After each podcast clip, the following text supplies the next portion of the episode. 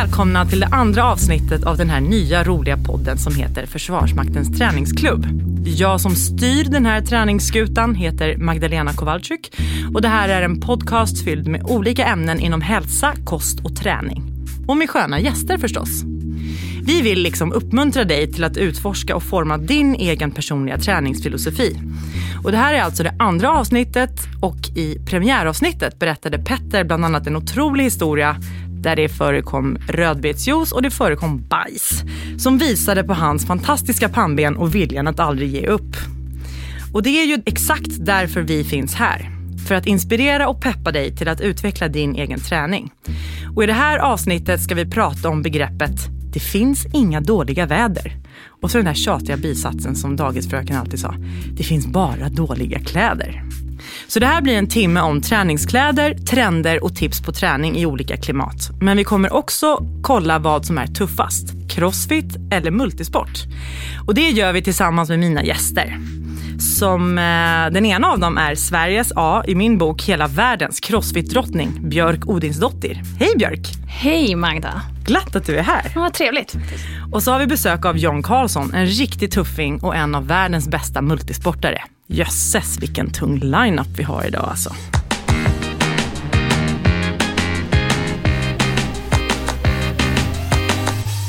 Vem är då jag som vill och försöker guida er i det här havet av träningsformer? Jo, jag är Magdalena Kowalczyk. Jag har ett VM-guld i thaiboxning. Jag är gladiatorn Athena i TV4. Jag är entreprenör som bygger utegym. Och även om jag har pensionerat mig som fighter så älskar jag fortfarande att träna. Ja, inte på samma nivå som det goda folket här inne, men efter bästa förmåga. Och jag tänkte att vi skulle prata en hel del om träningskläder och försöka bilda oss en uppfattning om den här enorma industrin av tights och träningsdojor som bara växer och växer. För idag måste du i princip ha rätt träningskläder när du går till gymmet. Och det tror jag nog gäller oss alla här i studion inom våra respektive grenar. Rätt kläder kan nog ge en känsla av tillhörighet i ett större sammanhang. Kanske en känsla av att man gör lite mer rätt om man gör som må de många andra.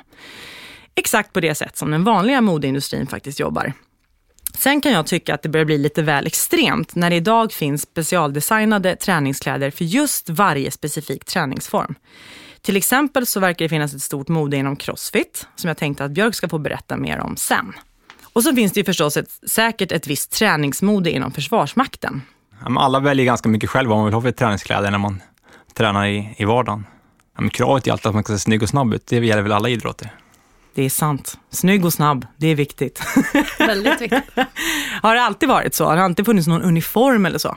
Men under värnpliktstiden så fanns det det klassiska blåstället som alla har i, i huvudet på, eh, som, liksom, som man kan se. Men idag har det ju bytts och finns mera funktionella och mera bättre material som andas i form av t-shirtar och, och shorts och sådär. Men vad är det här för blåställ? Tyvärr finns inte det här stället kvar längre, för det var ändå ett klassiskt ställ som eh, har levt kvar i väldigt många år. Men det var, det var ett blått ställ som var ganska obekvämt och som inte andades och gjorde att man fick skavsår i grenen för att det var lite skärt lite för lågt, eh, byxorna.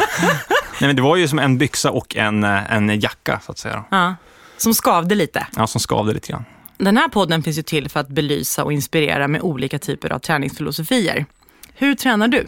Men jag tränar väldigt varierat, eh, ganska klassiskt. Eh, jag kör ju som långa, långa pass upp till 5-6 timmar och så, så kör jag de här korta, hårda passen när jag kör intervaller.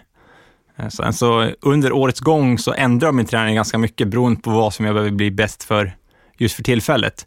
Oavsett om man ska hålla på med eh, en idrott i en timme eller fem dygn så är det ungefär samma egenskaper som, som man vill åt. Man vill man vill ha en så bra syreupptagning som möjligt och ha sin tröskel så nära som möjligt, sin, sin maximala kapacitet. Man ska gå så fort fram som möjligt. Även om man kanske inte ligger nära det under sex dygn så vill man ändå ha så pass hög grundkapacitet som möjligt, för då kör man också sakta, fortare när man har ett lägre tempo. Jag förstår. Björk, du står här och nickar igenkännande. Verkligen. Vad, vad, eh, vad tänker du när du hör? Jag känner igen det här faktiskt från Crossfit. Det är ju olika sporter men vårt är också lite ganska brett. Så man måste bli bra på så många olika saker. Så du egentligen förlorar, som du säkert också gör, att man förlorar på att vara jättebra på någonting för då är det oftast någonting annat som inte är bra. Det känns ju extremt lyxigt att ha två superatleter här på besök. Björk som crossfit-stjärna och så du som kom trea i VM i multisport förra året. För mig och alla andra som kanske inte har så jättebra koll, vad innebär det att tävla i den här sporten? Multisport handlar om att ta sig från punkt A till punkt B eh, så snabbt som möjligt under en färdig markerad bana. Och det gör man då med karta och kompass, eh, alltså orientering. Eh, de tre huvudgrenarna är löpning, och cykel och paddling. Och eh, när tävlingen startar så startar klockan och sen så går det, de här långa tävlingarna så går tiden nonstop tills man går i mål. Då. Så man bestämmer själv hur mycket eller hur lite man sover i dessa sammanhang för att gå i mål så fort som möjligt. Sen så Jaså. finns det också de här korta sprinttävlingarna som jag säger på 5-6 timmar. Och, Sådär som man gör eh, medan tvätten går. Liksom. mm, precis. Eh, tävlar man i lag eller är man De ensam? här långa tävlingarna kör vi alltid lag, så det är vi lag om fyra stycken med en tjej. Så, Okej, och vad rör det sig om för distanser? När du säger punkt A till punkt B.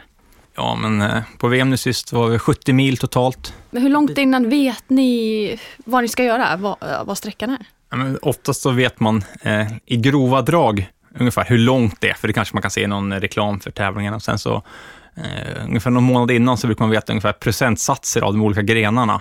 Och ibland så kommer den två veckor innan vilken ordning det är, men det är inte alltid man vet det heller. Då. Eh, och sen så får, på plats så får man först banan eh, 24 timmar innan start. Vad är charmen med, med det här egentligen? Vad är det som lockar? För mig är det det som lockar allra mest med multisport. Jag älskar ju naturligtvis att träna och liksom, eh, jag tycker inte det skulle med friluftsliv vara ute. Jag är mer för att tävla och träna, det är mer min grej.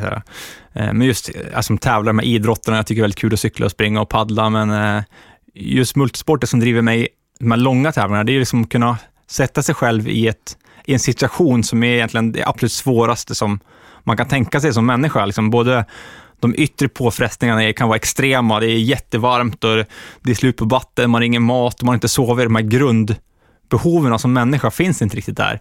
Och då liksom kunna fatta rätt beslut och, och, verkligen göra rätt åtgärder för att tävla och vara så bra som möjligt. Det, är här, det känns som att jag får liksom tävla och vara en så bra människa som möjligt och det är väl det som är så unikt med den här sporten tycker jag. Ja, det var jätteintressant, för det, det låter som att du kan ju inte för, du kan, hur mycket du än förbereder dig fysiskt, så kan du inte, man kan inte träna sig mentalt för hur man blir när du till exempel är extremt blodsockerlåg. Hur, hur preppar man mentalt för det? Jag försöker liksom förbereda mig så gott det går på allt det här liksom läskiga som kan inträffa, för det kan ju faktiskt vara läskigt ibland. Om det är väldigt höga berg så är det en faktor som man inte har var, varje dag, eller liksom krokodiler, eh, jagarer, stingrocker, liksom, eh, eh, myror som kryper upp längs ryggen och biter en överallt. Och så, så. Men försöka som, tänka så mycket på de där grejerna som kan hända, så att när det händer, då är det som, ja men nu händer det här. Och så då tänker man inte så mycket på det, så då kan man fokusera på det som är viktigt istället. Ja, som jag- att hitta vatten till exempel Ja, det låter ju att- rimligt. Att om du har liksom, i mina mått mätt, gått matchen innan och tänkt igenom den innan, eller du har... Ja, men du har ett mål hela tiden. Så det är väl väldigt så här, motiverande. Det är bara det du ska tänka på. Men VM gick i Brasilien. Mm. Berätta, hur var det? Det låter som att det var ganska mycket myror och ganska varmt. Ja, verkligen. Det var nog en av de mest krävande tävlingarna som jag har gjort någon gång. Det var extremt varmt. Det var eh, över 40 grader stora delar av dygnet. Ja, men det, det, gjorde, det som gjorde det så hemskt tufft var också att man hade beräknat eh, det så väldigt fel, alla sträckor. Så att allting tog så mycket längre tid än vad man hade beräknat. Så att, Vem hade beräknat? Ve- Who is to blame? Ja, precis. Ja, det är väl den tävlingsledningen och den, eh, den som designade banan som hade gjort det. Och mycket var att det är så pass långa distanser och det området var så svårt att komma, komma till då. Så de hade rekat området eh, en del säkert två år tidigare. Och på grund av att vattennivån hade ändrats väldigt mycket och det kan hända ganska mycket i vegetation och så på två år. Eh, Så allt tog så väldigt mycket lång tid. Och sen så alla djur, det var helt galet med djur alltså. Vad då för djur? Du sa ju tidigare att du, du försökte visualisera myrorna och pantrarna och tigrarna och anakondan innan. Ja, men egentligen alla de djuren som vi räknat upp så har jag ju närkontakt med. Vissa djur så trodde jag att äh, men det, man kommer inte se en jaguar. Men när man sen står där liksom 50 meter öga mot öga mot en livslevande jaguar, då inser man att okay, nu är jag på fel sida buren på Kolmården. Och det är ju ingenting som man liksom normalt sett... Jag kommer ihåg den första krokodilen jag såg, eller det heter ju inte, det heter ju kaiman i det här landet, man får inte säga, men äh, säger man kaiman så är ingen som förstår vad det är, men Varför krokodil. då? Vad är det för skillnad? Nej men eh, de är smalare näbb tror jag och inte lika långa eller vad det är. Eh, Så Och en sån en du sträcka skulle vi, skulle vi gå väldigt länge i vatten och då var vi vatten upp till knäna ungefär och lite över och så så kom vi fram och så såg jag väldigt många små såna kaimaner som var två decimeter långa, 15-20 stycken. Och så tänkte jag, okej, men de här, är de små så finns det ju papper och mammor någonstans också. Så tänkte jag, men jag slår min stav allt vad jag kan, typ en millimeter ifrån så sticker de väl. Men så slog jag allt vad jag orkade, så låg de helt still och så bara, okej, det är den här kampen vi ska gå. Det är, de kommer inte vika, utan det här är, det är deras bakgård och jag försöker acceptera det. Så går rakt fram och hoppas att de ligger still och inte biter mig i benet. Då. Vad såg du mer för djur? Det här är ju otroligt spännande. Nej, men jag vart ju biten av en sån eh, bullet ant en gång på handen. En sån eh, ganska stor myra som ju har ett gift som eh, av namnet så att det känns att man blir skjuten ungefär sägs det så.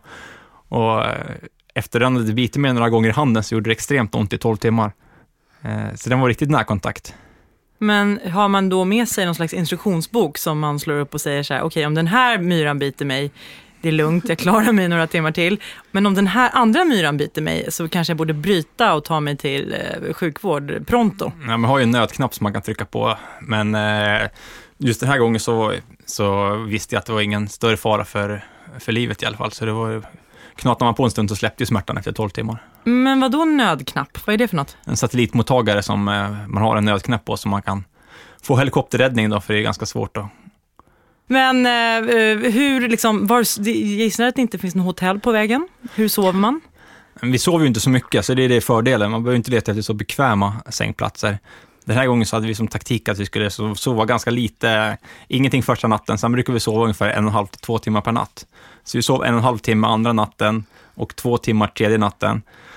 Uh, och sen så uh, efter fjärde natten, då, tänkte, då visste jag att det var lite bättre hus uh, på ett ställe som skulle, jag tänkte, då ska vi sova. Så hade jag sagt till mina lågkamrater, vi, vi kämpar fram till husen och så sover vi där.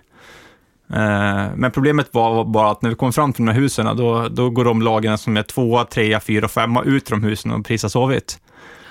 Och då insåg jag, okej, okay, det, här är, det här är det som är det tåget som vi måste gå för att slåss om platserna. Så att jag, jag sa till teamet att, nej men Tyvärr, det blir ingen sömn den här natten. Jobbigt att komma dit och tro att man ska sova och sen får man oh, inte det. Ja, oh, verkligen. Det var tufft. Ja. Men hur, och hur, om man jämför den här äh, persen med äh, en, en, övning inom Försvarsmakten och den tillvaron, hur, hur står de sig mot varandra? Jag tror att det vi gör är väldigt, väldigt likt det som man gör under en lång militär övning. Ofta så gör man en infil, en infiltration till ett område som man tar sig till fot eh, sista biten. Då är det ju en lång sträcka man ska gå och lite sömn och det här. Men, eh, I Försvarsmakten så har man ju oftast det här att man ska, när man väl kommer fram så ska man lösa en uppgift. Eh, så då måste man ju ha så bra stridsvärde eller status som möjligt för att, för att kunna lösa den uppgiften. Det har ju inte vi. Eh, när vi går i mål efter en tävling behöver inte vi lösa en uppgift, då kan vi Säcka ihop. Säcka ihop och lägga oss i en liten hög då.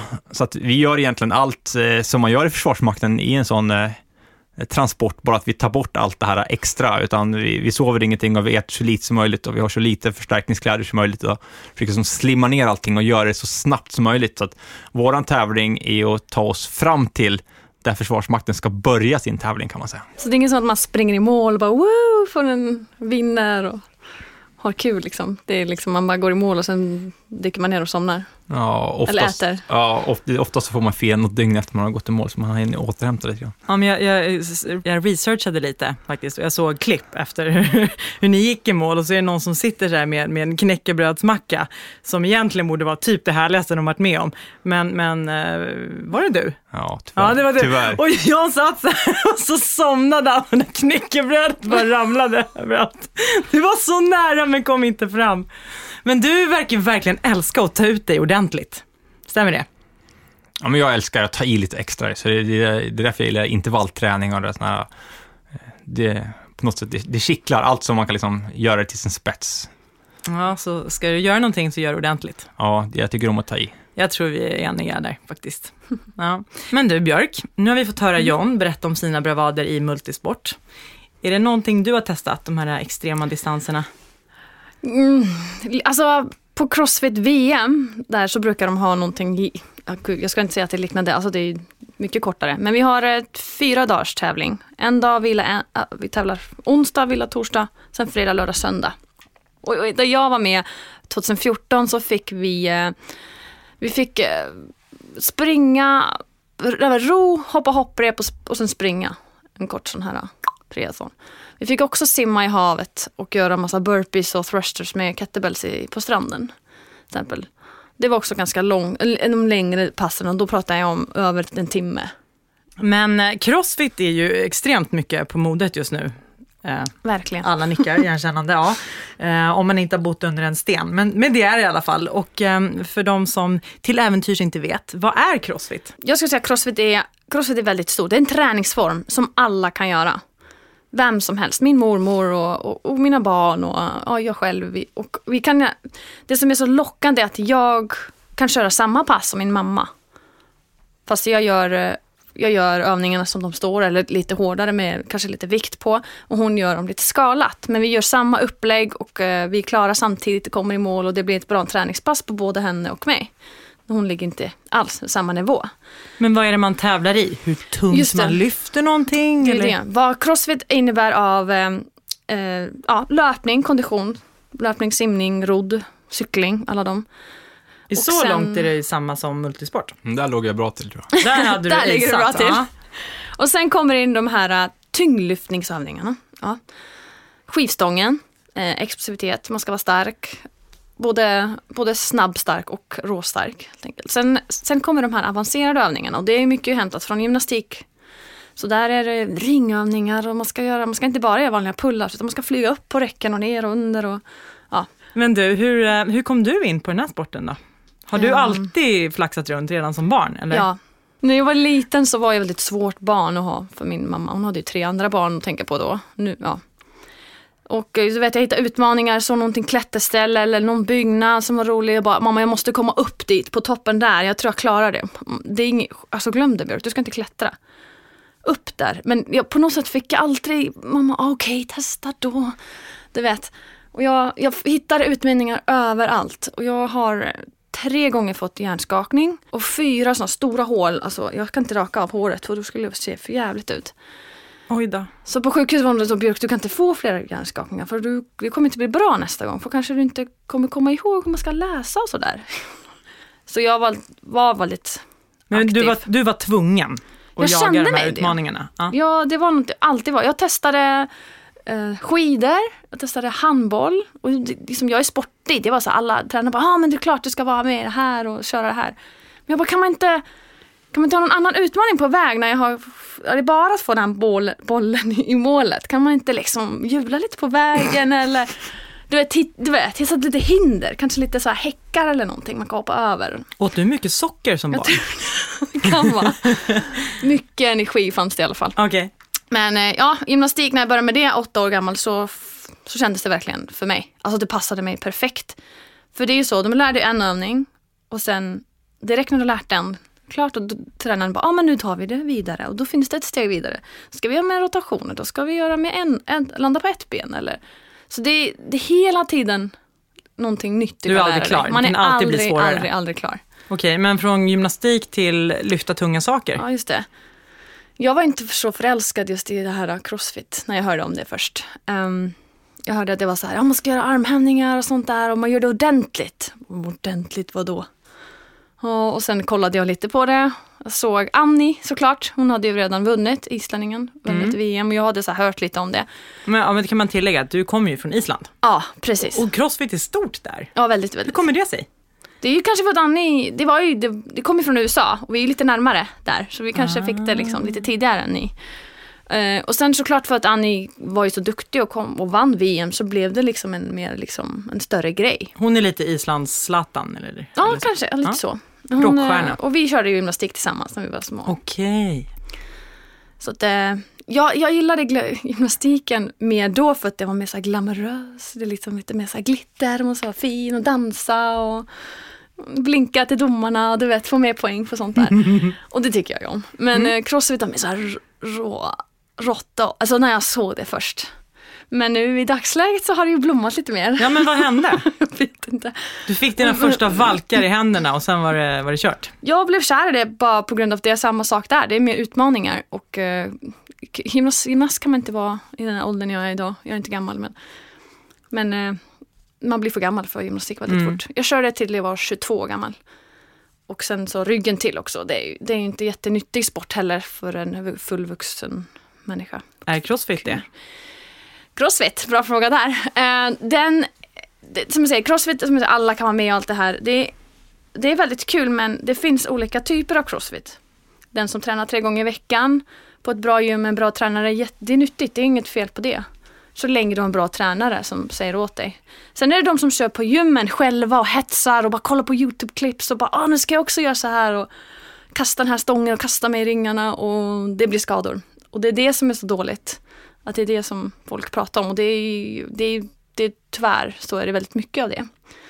Jag kommer ihåg den där som typen som kollar på YouTube-klipp och, och Går all in. Och går all in liksom. Jag, vad som heter sidspår, jag är en, en, en kompis från ett annat, ett annat land som provade på crossfit. Han skulle göra en, på ett gym en egen tävling och då ta ett rekord där.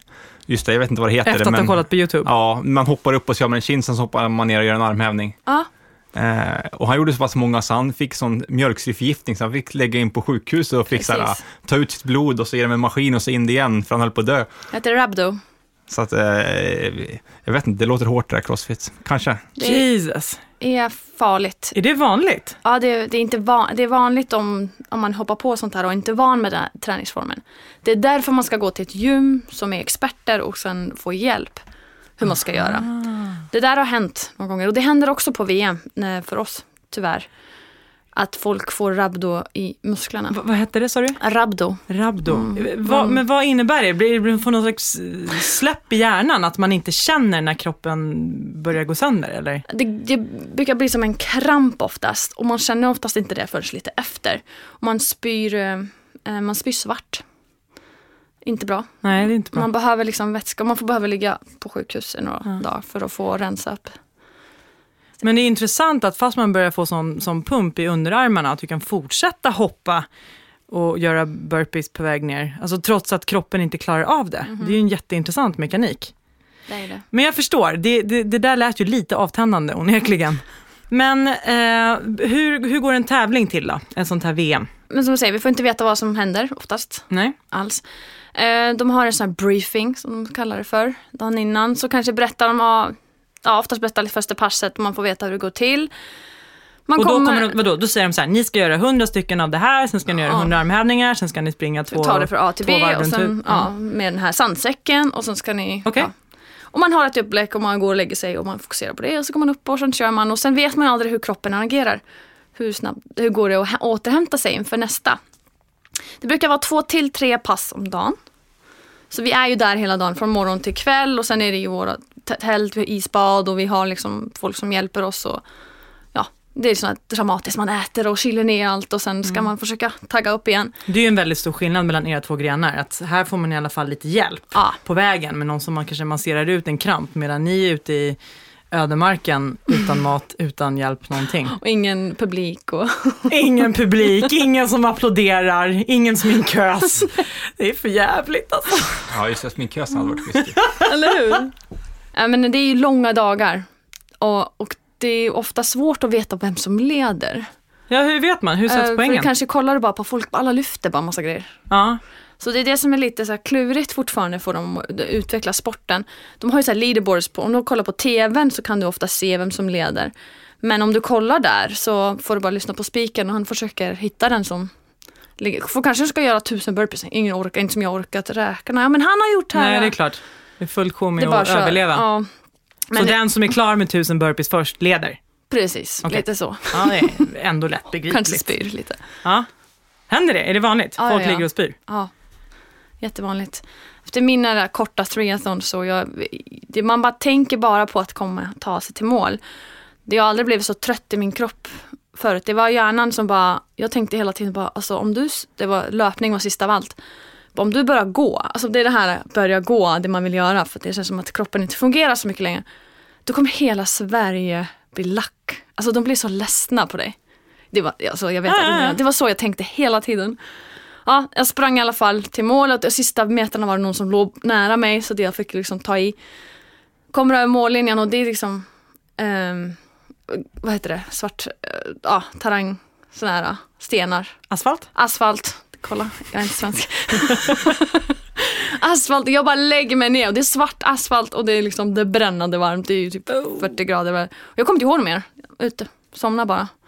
Sen är det någon som drar man ut och sen häller vatten och sen kommer jag bara på mig att när jag bara kommer att sitta upp igen är det någon som sitter med mig och jag kissar bara på mig. Ja. Allt. All, bara hela kroppen som nästan slappnar av. Ja, jag har aldrig känt något. Jag bara, nu kissar jag, jag vet inte ens vad som händer. Organen typ som att de, bara, de hade varit så stressade och sen hade de bara s- slappnat av. ja, det låter lite som din macka där. Att det, så nära, men, men inte riktigt helt framme. framme. Så jag hann inte på tån i alla fall. Byta Nej, kläder. Det händer. Men det är lite mer så här, vi får, vi får massa schyssta träningskläder, det är mycket, det är Reebok som äger eventet och vi ska ha de här och det här och mycket pengar som säljs där. Pengar, berätta, vad då pengar? Nej men eh, de, de betalar väldigt stor summa för att vara med och som äger de eventet. Mm. Så vi är tvingade att ha på de kläderna.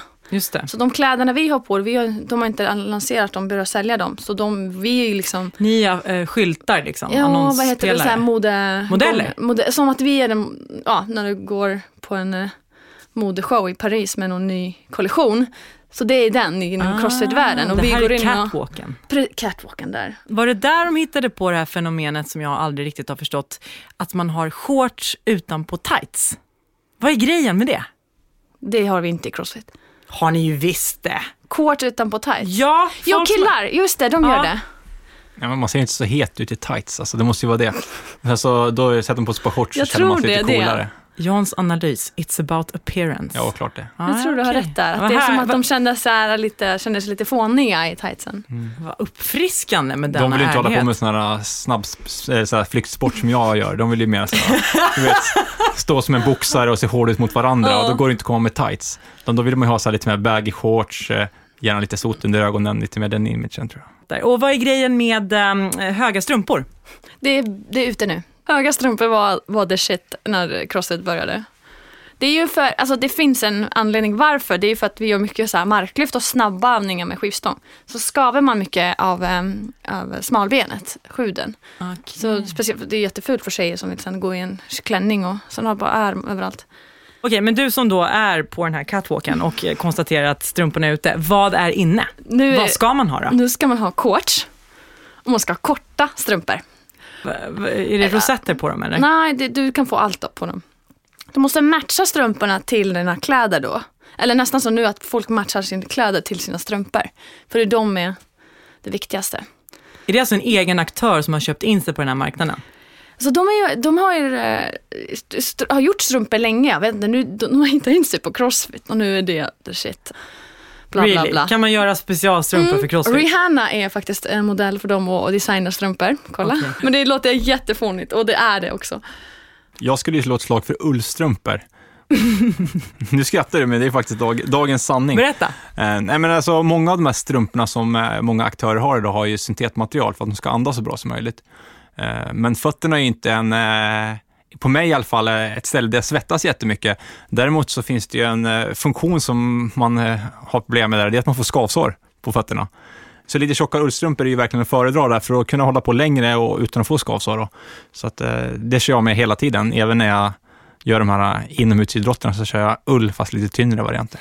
Du lyssnar på det andra avsnittet av Försvarsmaktens träningsklubb, eller klubben som jag gärna kallar den. Och idag pratar vi om träningskläder. Jan Karlsson är officer vid K3 i Karlsborg.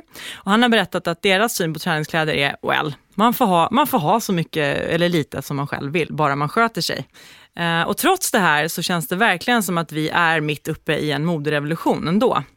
Där det är lika viktigt att ha rätt märken och snygga plagg på gymmet som på jobbet eller när man går på fest. Eller vad man har för färg på strumporna när man tävlar i crossfit. Visste ni det här?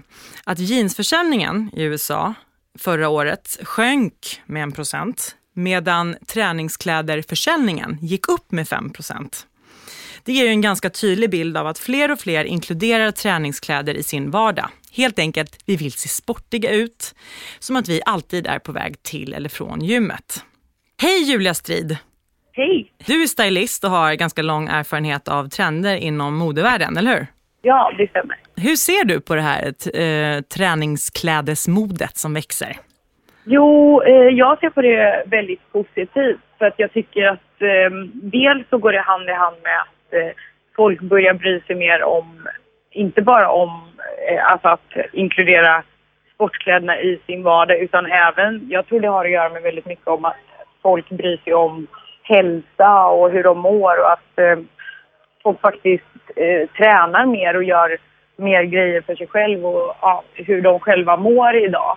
Eh, så det tycker jag liksom är en stor del. Eh, att liksom folk kan gå i lite så här yogakläder till vardags eller att det syns att de har varit på yoga och så liksom blandar de upp det. Och jag tycker inte det är så noggrant med att by, byta om efter träning och så här. Att det, som, precis som ni säger, att det nästan är lite tufft att vara, se ut som att man går till och från gymmet. Tycker jag även ur ett annat perspektiv att det är positivt för jag tycker att det påverkar modet väldigt positivt. Dels i att man använder helt nya material som, som man tar ifrån sportkläder och man inspireras av olika tekniska lösningar som finns i sportplagg som man tar till eh, plagg som egentligen inte har med sport att göra. Men att folk är mer medvetna. Även när man är ute och reser på flygplatser så tycker jag att folk eh, ser mycket mer bekväma och funktionella ut än vad de gjorde för bara några år sedan. Ah. Men och hur ser trenderna ut i vår skulle du säga? Jag sitter på Inside Info som säger att man ska eh, customizade, anpassade strumpor. Men vad mer? Vad som har ändrats är ju liksom, alltså om man kollar, eh, ja men några år tillbaka så tycker jag att allting som hade med sport att göra var så här neon, man skulle synas och det har väl att göra med att från början här, i löparspåret eller på cykeln att man skulle liksom märkas om det var i mörker eller inte. Och eh, Eh, alltså, och att det liksom flyttade in på gymmet och att allt var så här neonfärgat och färgglatt. Och det, det, det är ju, kan ju vara jättefint men att det kändes nästan som att det knappt gick att få tag på ett sportplagg i någon vanlig färg. Eh, och det tycker jag förändras väldigt mycket. Nu är det lite mer så här melerade, gråa, beige, jordiga färger. Det är mossgrönt, vinrött och också sagt mycket melerat så det blir så mer mjukt. Det ser mer harmoniskt ut. Och det tror jag helt och hållet har att göra med yogan, alltså att man eh, tittar jättemycket på så här LA och Hollywood där alla går runt med olika typer av nya sporter som, som är yoga, pilates, soulcycle.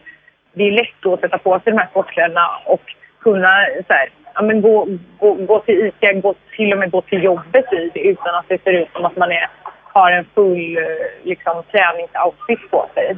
Känner man sig fin så tycker jag att man blir bättre utan att vara så här för ytlig. Det tycker du också John. Mm. Ja, självklart. ser man snygg och snabb ut så blir man snygg och snabb. Ja. Exakt. Men jag gillar inte Ja. det här så snygg och snabb ut på ICA. Liksom. Då tycker jag man ska med, vara mer fashion. Ah. Tights på ICA, det går bort i min värld. Det är, så här, det är samma sak som att göra träningsbilder på Facebook. Det är no-go på det. Jag går runt i träningstights hela dagen. Så. Om det är för att du tränar 15 timmar om Ja, dagen. men jag hinner inte byta om riktigt. Ja, men tack snälla Julia, nu har vi lite bättre koll. Ja, känner ni igen er i det som, som Julia pratar om? Jo, men att ha träningskläder på sig dagen ut och dagen in kan också bli lite tråkigt tycker jag. Själv. Och jag älskar att bara säga, oh, men yes, jag har faktiskt ett träningspass här så kan jag gå hem och byta om. Och kanske känna mig lite, lite vanlig. Men eh, hur, hur mycket träningskläder har du då? Hur många garderober? Alltså, du kan inte ens förstå hur mycket. Jag, jag har haft mycket sponsorer och så vidare och sen får man väldigt mycket och sen kör man det här eventet och då bara en låda, här en låda. Men jag är väldigt, alltså jag gillar inte alla kläder. Det måste sitta bra på min kropp och jag är inte mycket för så kvinnliga, jag säger inte att jag vill ha manliga kläder heller, men inte för mycket så här dully grejer. Dully, dully, men inte mycket rosa. alltså. Nej, exakt. Elrosa, lila eller såna här typ som Lululemon-topparna med en massa grejer på ryggen och såna här band och Ja, jag vet inte. Det passar inte mig. Nej. Vad gör du med dem då som du får Precis. säckvis? Vad gör jag med dem? Mina kusiner älskar att eh, när jag kommer hem på till Island så tar jag med mig resväska och ger bort. Eller så ger jag bort en låda på gymmet och säger varsågoda. Eh, Men Björk, du och jag lärde känna varandra när vi var med tillsammans i Gladiatorerna. Eh, minns ju själv att jag hade lite så här, fördomar och, farhågor när jag skulle vara med min första gång. Hur tyckte Ja. du att det var? Håller med dig där. Nej, nej, jag är ju inte svensk så jag har inte kollat på det här programmet sen, sen jag var liten, som många.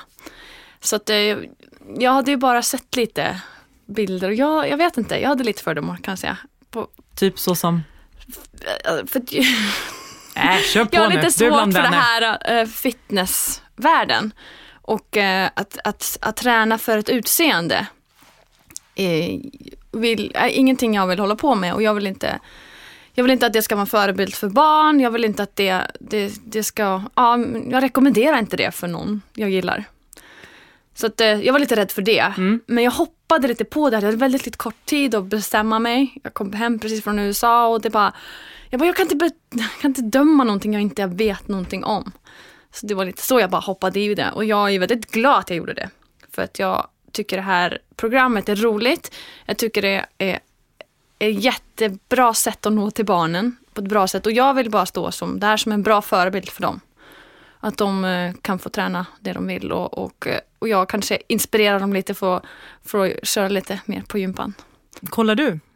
Ja, men jag är ett stort eh, fan av gladiatorerna. Jag kommer ihåg när jag var liten, växte upp och kollade på den amerikanska varianten. Och framförallt hinderbanan då, när de sköt med den pistolen för att träffa den där eh, tavlan i mitten var ju riktigt fränt. Sådär, eh, och, och, och nu mina barn, de älskar gladiatorerna, så att eh, jag får nog se varje avsnitt tror jag. Så det frågas när det är fredag och när, kan vi, när kommer det gladiatorerna. Så jag ska följa den här säsongen också. Tror du att de blir lite avundsjuka nu då? Om du, du, du kan ju du säga så här, du, du har hängt med dem hela dagen. Ja, men ni är inte hetast, du vet. Det var ju en av era kollegor som var med på kändisbarnkamp, eller vet det, kändisbarnvakten här nyligen och det är hon som står högt i kurs. Vi får jobba Du hårdare bör- på det. Vi får jobba hårdare på det. Du behöver inte berätta för kidsen. Men du, jag har faktiskt ett, ett hemskt minne från den senaste inspelningen också. Eh, när vi skulle spela in extra material på TV4. Vad hände då? Ja, näst sista dagen. Den sista dagen.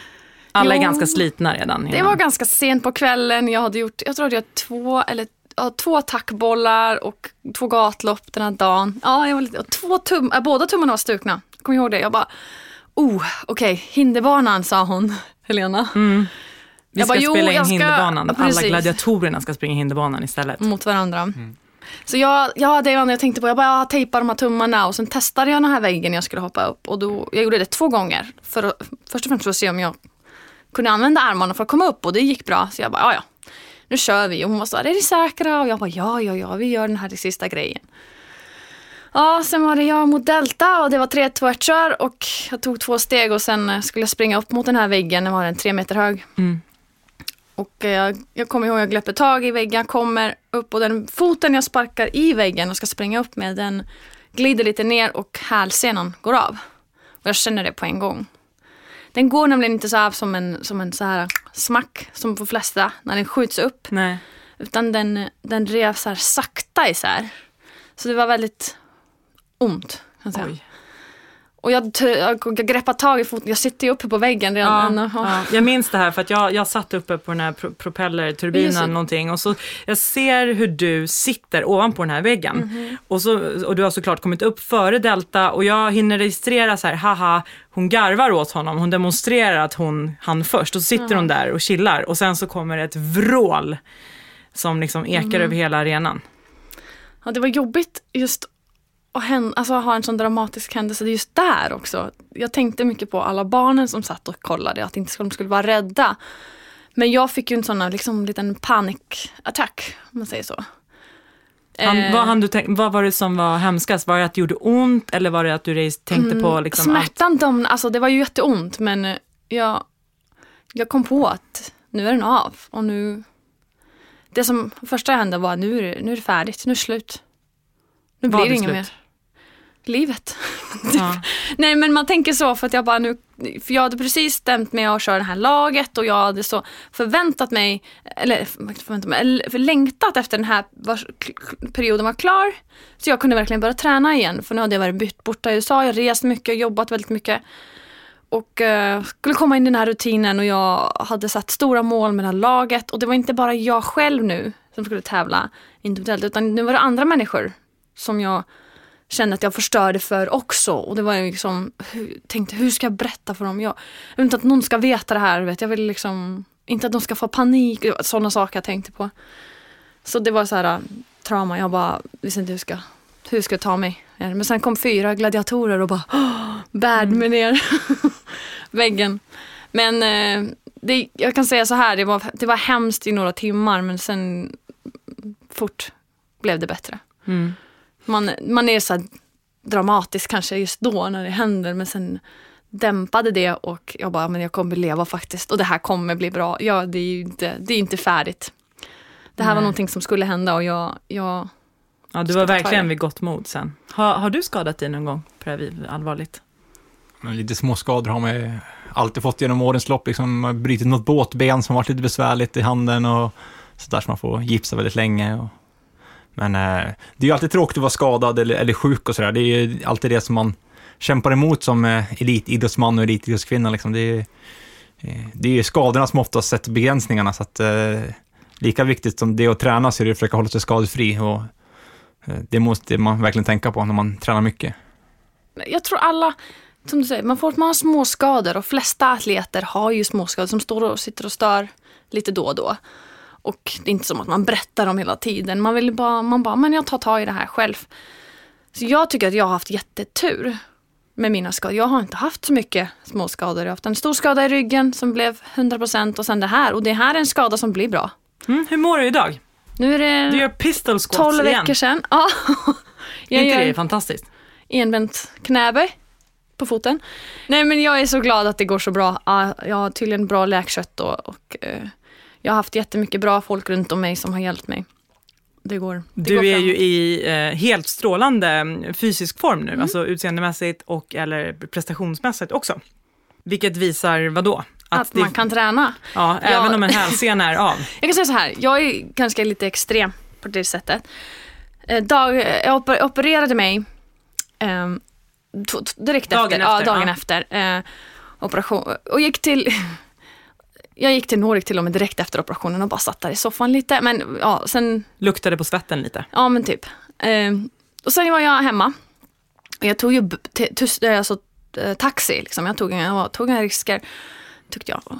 Sen dagen efter bara, nej men nu ska jag till gymmet i alla fall coacha lite och de andra och, och kanske göra lite pull-ups tänkte jag. Och ehm, ehm, jag är på väg och jag ska ta bussen. Och jag ska faktiskt springa till bussen, jag håller på att missa den så jag går lite snabbt på kryckorna. Som tur var min pojkvän med mig, han var bakom mig och jag glider och ramlar och sätter i foten och det var som allt hände om igen och det var så ont. Det var värre än när det hände. Första gången. Och vi fick ringa ambulans och jag fick morfin och var, alltså det var kaos. Stackars min pojkvän första två dagarna i Stockholm.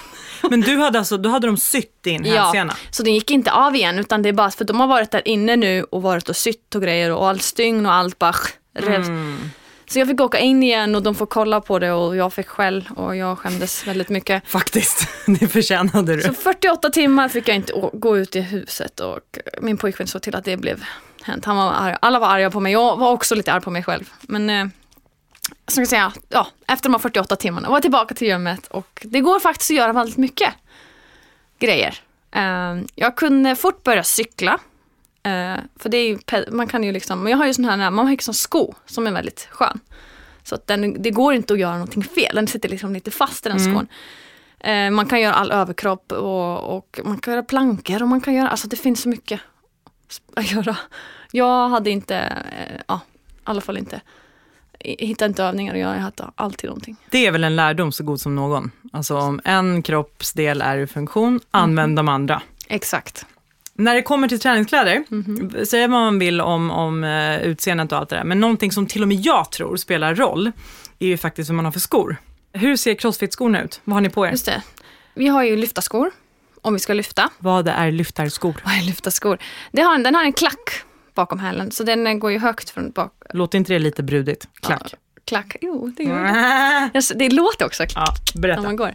Nej men den gör ju såklart att man får bättre eh, position i lyften, speciellt i djupa knäböj. Och det är, lättare för rörligheten att få upp skivstången för huvudet och så vidare. Och man blir mer stabil. Så att eh, lyfta skorna använder vi mycket. Och om det är, för som våra pass är kanske att du ska göra pull-ups, du ska göra boxhopp och sen ska jag göra marklyft eller cleans eller vad det är. Så får man ju ibland lite svårt att välja skor. Sen finns den här äh, crossfit-skon som är platt. Och den är också väldigt, äh, ganska bred så den är inte väldigt så här, snygg och kvinnlig, tycker inte jag i alla fall. Men den är bra för foten för då foten får det här bra fästet i, i marken. Och för, att, för, för de tränger in skorna, det är många skor är så för att de ska se snygga ut. Om, om, om, om foten blir tight in i skon så får du inte riktigt bra stabilitet heller. Så de är funktionella kan man säga. Du kan både lyfta i dem och sen kan du också springa korta sträckor. Och sen har vi löparskor och sen har vi terrängskor och vi har klätterskor och vi har, det finns lite olika. Men man får bestämma vad som vad är viktigast för mig i det här passet. Så en nätt liten line-up som till sådär sju, åtta par. Jag, jag har faktiskt sådana sju, åtta par som jag har i träningsväskan. Beroende på. Speciellt om du ska köra viktiga tävlingar så är det viktigt att ha bra utrustning. Vad har man för skor i multisport? Men löparskor så har vi ett, en uppsjö av olika skor och eh, jag använder allt från sådana riktigt minimalistiska eh, superlätta skor till eh, riktiga oversize-skor som egentligen två och en halv gånger en normal sula, beroende på vad jag ska, vad jag ska göra. Så här, Kan du stoppa in en Snickers där for a rainy day? Nej, inte riktigt, men det är ju själva, eh, själva tåboxen är ju oftast kanske lite större än vanlig och men passformen på skon är ju bra, men det är att själva sulan är väldigt tjock. Eh, så att det gör en väldigt bra stötdämpning och det kan ju vara väldigt bra under en... Om man ska springa 10 mil på asfalt så kan det vara bra att ha en bra dämpad sko då. Eh, men sen så när jag tränar hemma så byter jag både mellan dem och till ett par sådana här riktiga eh, racermackor som är riktigt snabba just för att få olika, olika belastningar på kroppen. Och, så just det här att man bara ska köra barfota skor och det, det tror jag inte på, utan det, jag tror det är bra att variera sig och både ha skor med väldigt bra dämpning och skor med lite mindre dämpning är kanske på lite kortare pass just för att vänja muskulaturen vid det också. Då, så att jag håller med. det finns ingen eh, univer, universalsko som passar allt, utan jag tror att det, man måste vara öppen på, för att ha olika skor hemma. Mm, tror jag låter vettigt. Och en grej som jag själv har funderat över, som inte ens alls springer på er nivå, men så här, hur länge lever ett par skor egentligen? Alltså jag tror att det är väldigt individuellt vilket skomärke man har. Eh, vissa skomärken håller lite, lite längre och, och vissa håller lite kortare. De som håller minst kan hålla 10 mil. Eh, men jag tycker oftast, jag brukar titta på skon och sen så eh, ser jag hur den ser ut i grund, grundutförandet och då är ofta en sko väldigt rak. Eh, och sen så desto mer man kör på den, desto mer blir den som en banan nästan. Och när skon börjar bli som en banan, då har den ofta liksom, eh, blivit så pass sliten så att då är det dags att byta ut den. Så att jag kollar på mina skor och när de ser ut som bananer, då byter jag. Det är en bra tumregel gott folk. Vid banan, byt ut. Byt ut. Jag byter bara ut när de blir smutsiga för jag har så många som, som väntar. Eller om du har sjukt mycket spons, fimpa dem när du ledsnar. om det blir en liten fläck. Mil, eh, hörni, militärkängorna då? Har du kutat i dem? Ja, det finns lite olika militärstänger, så det finns väl en, eh, tre, två, tre olika modeller. De har ju bytt, bytt eh, 08 tror jag en böt och en ny modell kom nu också. Att, eh, det är klart jag har sprungit lite grann i dem också, men eh, jag förespråkar ju att man inte ska springa så mycket, varken med kängor eller med ryggsäck, utan den ökade belastningen som man får på kroppen kanske man ska göra om man ska göra något specifikt event eller sådär, att man tränar lite grann med ryggsäck, men skaderisken blir så pass mycket högre när man lägger på vikt och när man lägger på kängor och Eh, framförallt lite grann de som tränar i, i ditt segment med crossfit och där, så är det, är det ofta populärt att man ser att folk lägger på sig en ryggsäck för att de ska göra det lite tyngre och slänga i lite, eh, men då blir skaderisken så mycket högre, så att eh, jag tycker man ska tänka sig ett antal gånger på innan man sätter på sig en ryggsäck som är ute och springer, bättre att springa lite snabbare kanske istället. Givet allt det här så, som man måste hålla reda på så vill jag ändå slå ett slag för, för thaiboxning faktiskt, min, min stora kärlek. Därför att där kan man vara helt barfota. Visst. Eh, herrarna tränar i bar övis, man behöver bara ett par thai-shorts egentligen. Eh, så det är enkelt. Försvarsmakten har ju också en app som är supergrym med en massa, massa övningar. Björk, har du sett den? Mm, jag har inte fått se den så här live. Så här ser den ut. Kolla. Eh, Björk har ju faktiskt varit med och eh, utformat eh, en del övningar. Snyggt. Har du sett den? Ja, jag har faktiskt varit med och gjort några riktigt komplicerade övningar också. Mars bland annat. Ja, du har gjort det. Visat hur man går. ja, precis. Nej, men det är verkligen det är bra. Allting är, är supernedbrutet. Hur man går, hur man står. Vad har du mer visat? Eh, Jag vet inte, det var så här konstiga övningar. Konstiga hunden och eh, vildsvinet och jag vet inte. Det är mycket mycket övningar. i den djur här- och natur, alltså. Mycket djur och natur i den här. Men eh, eh, vad tycker du om att det finns en sån här app då? För alla som inte, som inte vet kanske hur man Eh, ska bära sig åt för att få ett bra träningspass. Jag tror att en, eh, en träningsapp är ett jättebra hjälpmedel. Eh, både för de som hållit på väldigt länge, för att många tänker så här, ah, men jag har hållit på så länge och vad ska jag ha med en app till? Men app är ju ett, ett utmärkt tillfälle att få ny inspiration och få nya övningar. Och, eh, oavsett på vilken nivå man än är så blir det ju ofta så här, man kommer till en viss nivå med de övningar man gör och den prestationen som man håller på med. Så då måste man variera sig för att bli bättre. Kör man enligt samma, samma mönster, då kommer man upp till en viss nivå, sen blir man inte bättre. Eh, så därför tror jag att appen är jätte, jättebra för att utveckla de som håller på och tränar väldigt mycket. Och eh, framförallt så är den så, som jag förstår, väldigt pedagogisk eh, uppbyggd också, att den börjar med väldigt enkla övningar. Och då få en, en egen personlig tränare i telefonen är perfekt för att komma igång och träna och både få instruktioner om vilka övningar man ska göra och också hur man ska göra övningarna. Just det, någon som faktiskt visar hur ska en burpee se ut eller liknande. Björk, vad har du för favoritövningar? Eh, med kroppsvik- kroppsvikten bara? Mm. Jo, eh, skulle jag säga pistoler var nog min favorit, absolut favorit. Är för- Enbensknäböj. Det är för att det är ett så coolt namn ju, erkänn. Pistoler. Det är lite Ja, tufft.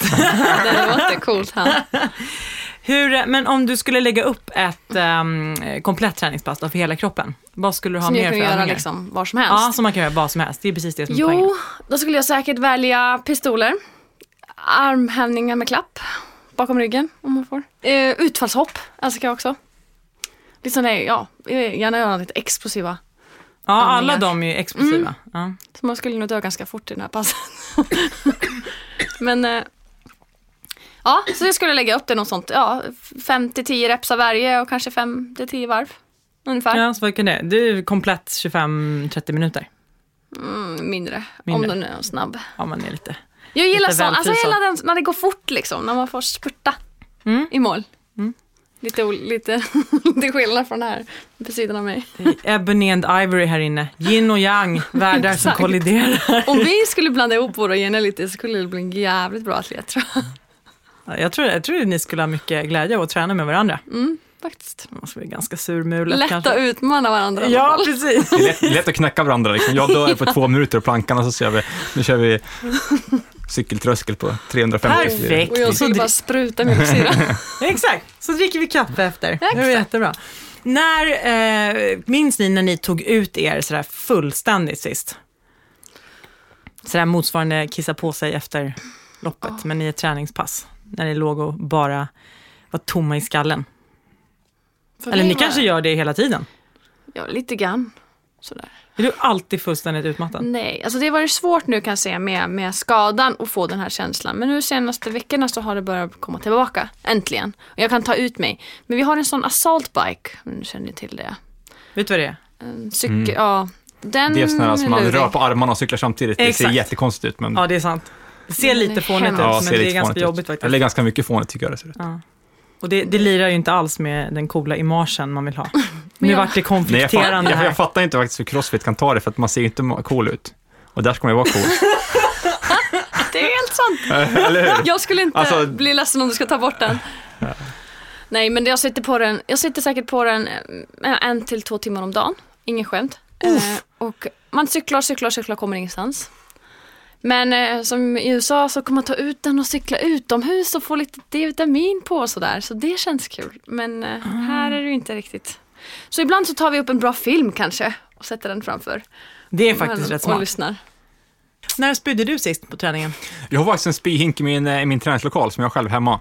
Eh, Men det är ju det är ju konstigt att man, att man tar ut sig så att man spyr någon gång ibland, utan det är, det är mer att man får träna kroppen på att ta i väldigt, väldigt mycket. Och, eh, kör man max så kan ju, det, kan ju det inträffa och då är det bättre att vara förberedd än att Du har ett gym hemma, det låter lyxigt. Ja, eller gym ska jag inte säga. Jag har ingen gymredskap, utan jag har en testcykel och en kajakmaskin eh, som jag har. Så jag har, det är så när man har två barn och mycket, mycket att göra hela tiden, då är det väldigt effektivt på att eh, eh, bara kunna klä av sig och hoppa in och så köra och sen så duscha och ha allting väldigt, väldigt nära.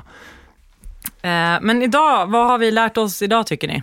Vi har lärt oss om ullstrumpor, vi har lärt oss om att man ska ha korta små strumpor.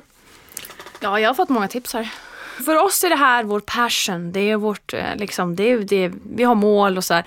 Men för andra människor som bara vill, bara vill träna och bli hälsosamma så, så åh, tänker de inte på ett samma sätt. De har ju, man måste ju tänka lite så här. De har ju den passionen med, sin, med sitt arbete. De jobbar. Så det, det är lite svårare för oss att säga de här historierna och de ska säga, åh men nu, nu går jag och tränar tre gånger i veckan. Varför tränar du? Jag tycker det är en bra fråga. Man ska fråga sig det oftare. Varför vill du träna? Om det är för att du vill kunna leka med dina barnbarn sen. Och, men vad är målet? Så att, att de säger det högt för sig själva och för tränaren eller vem det nu är. Mm. Och då blir det mer tydligt varför man tränar. Och då är det lättare att få, få, få de här rätta tankesätten att gå.